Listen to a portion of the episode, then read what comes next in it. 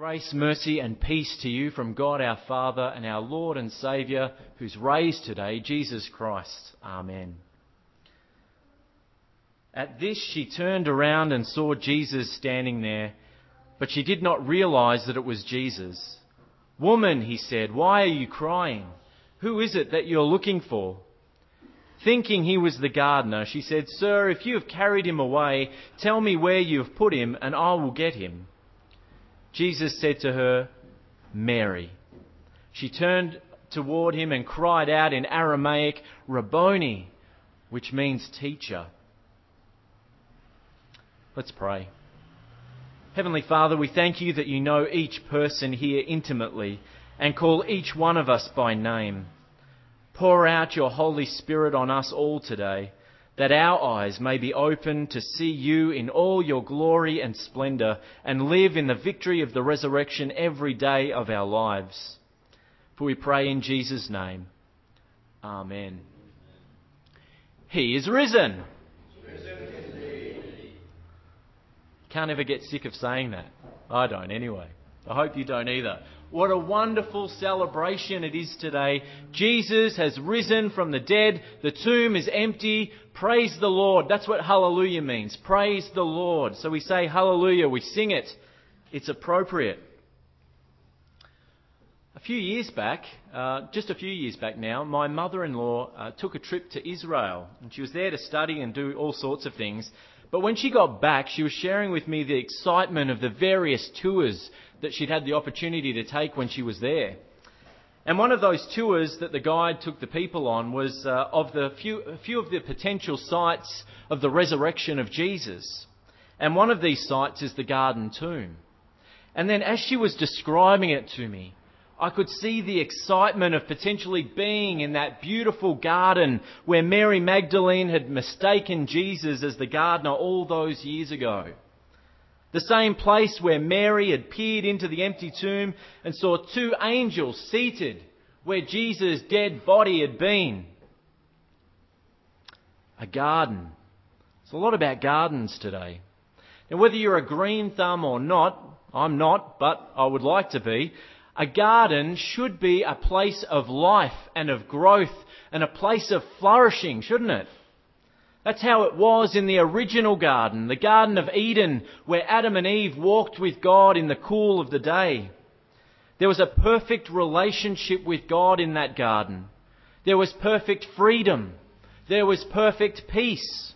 There was no chaos or instability or all of those uh, plethora of things that you've read about in newspapers and seen on the news this year so far. Everything was ordered just the way God had made it.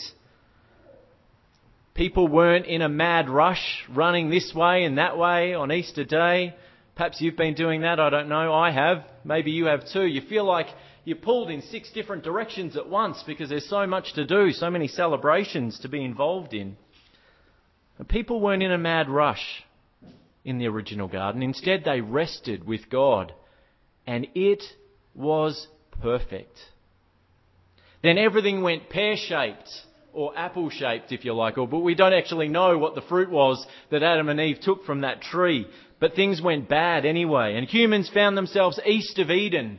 And when the Bible talks about being east of Eden, it means away from God, away from God's presence, away from God's blessing. And that meant that in Genesis, the angel that the people encountered in the original garden was placed there to keep people out with a flaming sword which flashed as the cherubim waved it, that no one could get past. Not only that, ever since people have wondered where the Garden of Eden might be and how they could gain access to that tree of life which stands in the middle of the garden. I don't know about you, but I've seen documentaries about this. Have you seen docos and things on TV? The Fountain of Life, speculating, trying to pinpoint where it might have been in relation to the great rivers of the Bible that the Bible mentions that surrounded the Garden of Eden. The thing is, no matter how hard we try, no matter how high res the satellite imagery and Google Maps is, Google Earth it is actually, no matter how hard men and women strive, no one has been able to locate let alone gain access to the Garden of Eden. Now, in John's Gospel account today, Mary Magdalene runs into a gardener while she's looking for Jesus. It's a bit of a surprise, isn't it, that she would run into a gardener. Why didn't she instantly recognize the gardener as Jesus? Was it because she was expecting a dead body wrapped up in cloth?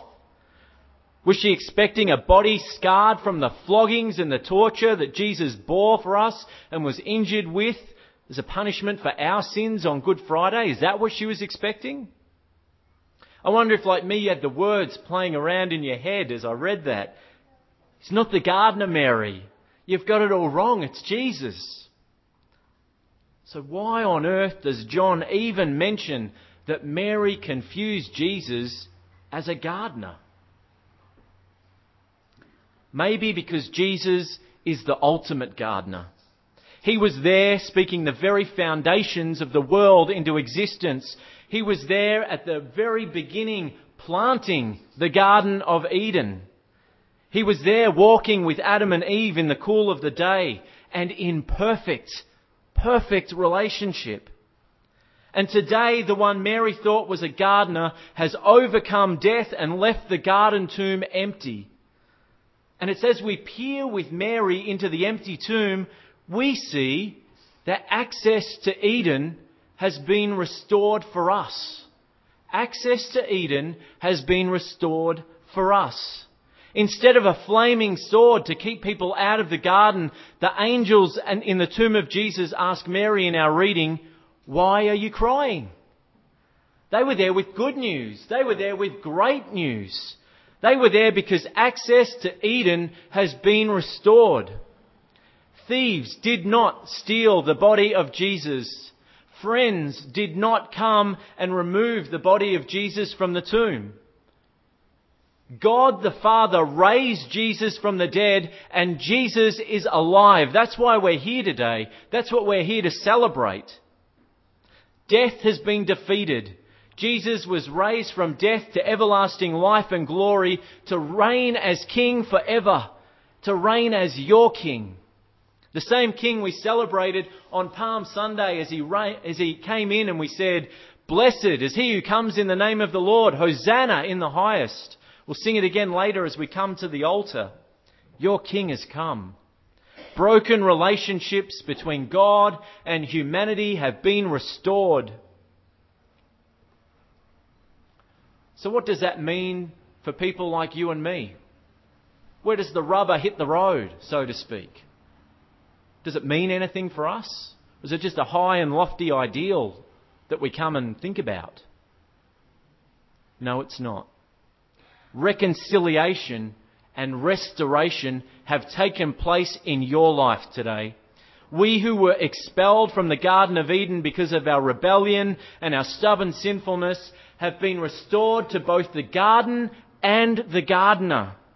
The relationship has been restored not by us, but through the death and resurrection of Jesus. Through that empty garden tomb, amazing mysteries have taken place and are taking place in your life today. And so we walk confidently in the cool and the heat of our days, in the good times and in the tough seasons and the tough times that we all face. But we walk through all those seasons confident, knowing that God is with us, knowing that God is for us, and knowing no matter what's going on that God walks beside us. Friends, this you can celebrate and be certain. Jesus said this would happen, and now it has happened. He's fulfilled his promises. His word is trustworthy. What he said is true, and you can take that to the bank. It's safer than houses. And so Jesus called out Mary Magdalene by name in our reading. And what happened to her? All Jesus said was Mary. And her eyes were opened, weren't they? Her eyes were open to see Jesus. Jesus also knows each one of you sitting here today. He knows every single one of you intimately. He's called you out by name. He did it personally when he put his name on you and claimed you as his own, marking you with the sign of the cross. Your baptism is your own personal experience of Easter. When you were baptized as God sees it, Jesus picked you up and took you to the cross with him. And when he died on Good Friday, so did you. Your old selfish self, your sinful nature is now dead and buried with Jesus in the tomb, and that's where it's meant to stay. And when Jesus walked out of that garden tomb on Easter morning, he had you in his arms. He brought with him a new you with him, a new creation, a new life to live with him and for him already in this life.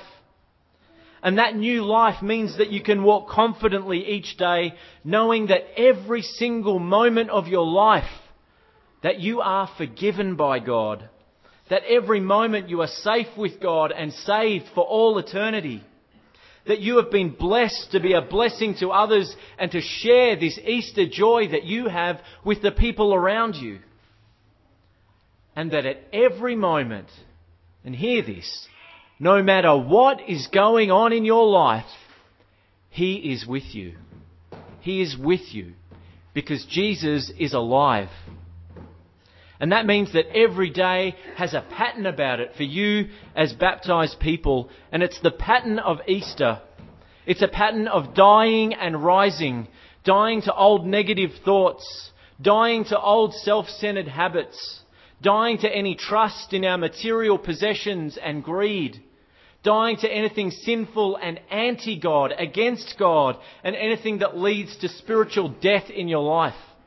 And then rising to what Easter is about. Rising. Rising with Jesus in the power that raised Jesus from the dead. Rising to live your life with God and for God in ways that breathe life.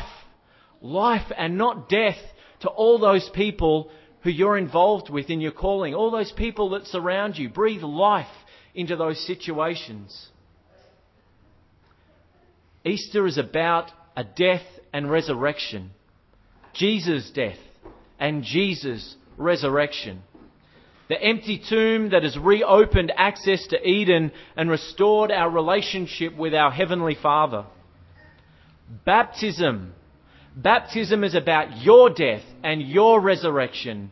Your dying and rising to a new life which began when you were baptized and continues every single day right to this very moment right now and it happens again tomorrow and the next day and to the day that you breathe your last breath in this world, which will happen to all of us. To live as a baptized person is to live in the power of Easter, the power that raised Jesus from the dead and left that garden tomb empty. That is a power, that is a power that is available to you every single day every day. So once again, He is risen. He is risen indeed. Have you gone to sleep already? He is risen. Thank you. I hope those words sound different to you as you think about your baptism today. Or if you're here today and you haven't been baptized, the Easter message is for you too. Baptism, uniting you to the death and glorious resurrection and life of Jesus, is open to everyone. And hear this that there is no place, there is no life, there is no situation that the message of Easter cannot penetrate and transform. Such is the glory and the power of the God that we're here worshipping today. And so remember one thing. As we gaze through the opening of the empty tomb, we see that Jesus has reopened access to Eden, restoring our relationship with our Heavenly Father. Your connection to Easter, your connection to Easter is through your baptism, where God has freed you from death and given you a new and a better way, living in the power of the resurrection of Jesus, not just today, not just tomorrow, not just on Sundays but every single day of your life. He is risen indeed. Amen. And the peace of God, which surpasses all human understanding, keep your hearts and minds safe in Christ Jesus, our Lord and our Saviour, who has raised from the dead and whose power is at work in your life today. Amen.